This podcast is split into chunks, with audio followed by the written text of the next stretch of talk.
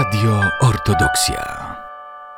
Drodzy bracia i siostry, w dni świąt narodzin Pana naszego Jezusa Chrystusa, za pośrednictwem Radia Ortodoksja, pragnę serdecznie pozdrowić wszystkich naszych wiernych.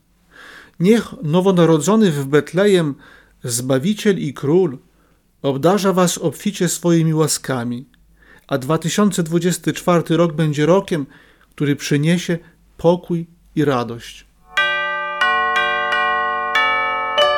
Radio Ortodoksja.